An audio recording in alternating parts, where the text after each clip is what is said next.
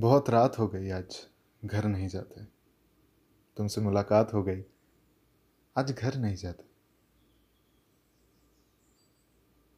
एक शाम थी, मैं था और मेरे दो अज़ीज़ दोस्त। फिजा में हल्की सी ठंडक थी, बरसात का मौसम था और हम तीनों शहर के बाहर एक कच्चे रास्ते पे चलकर कहीं जा रहे थे।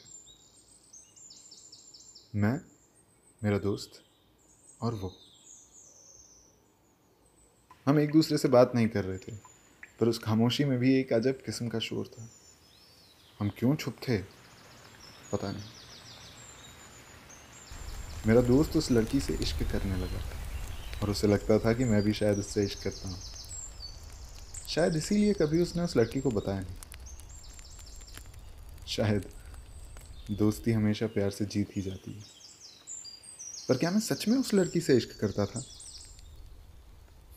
पता नहीं।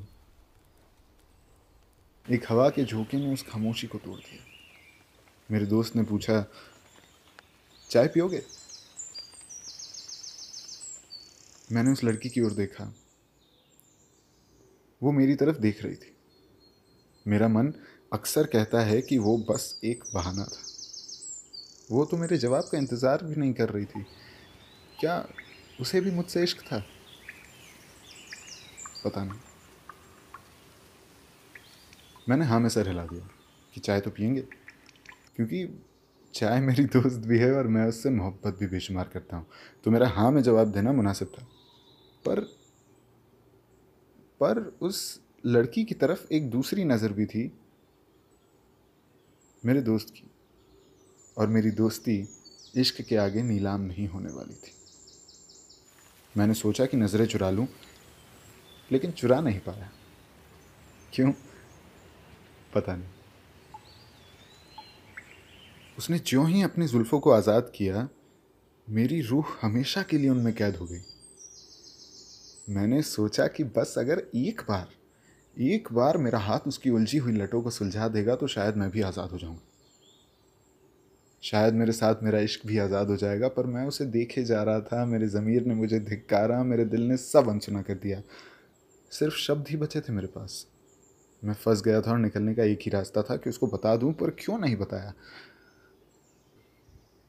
पता नहीं। मैंने अपनी चाय पी और हम वापस आ गए। हवा पहले से ज़्यादा ठंडी थी। मैंने कुछ दिन बाद उसे कुछ पढ़ाया, जो मैंने लिखा था। वो कुछ ऐसा था कि, अपनी जुल्फ़ों को यूँ ना खुला छोड़ा करो, इनमें उलझती है हाथों की लकीरें मेरी।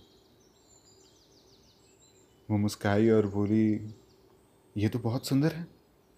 किसके लिए लिखा है? मैंने कहा, पता नहीं।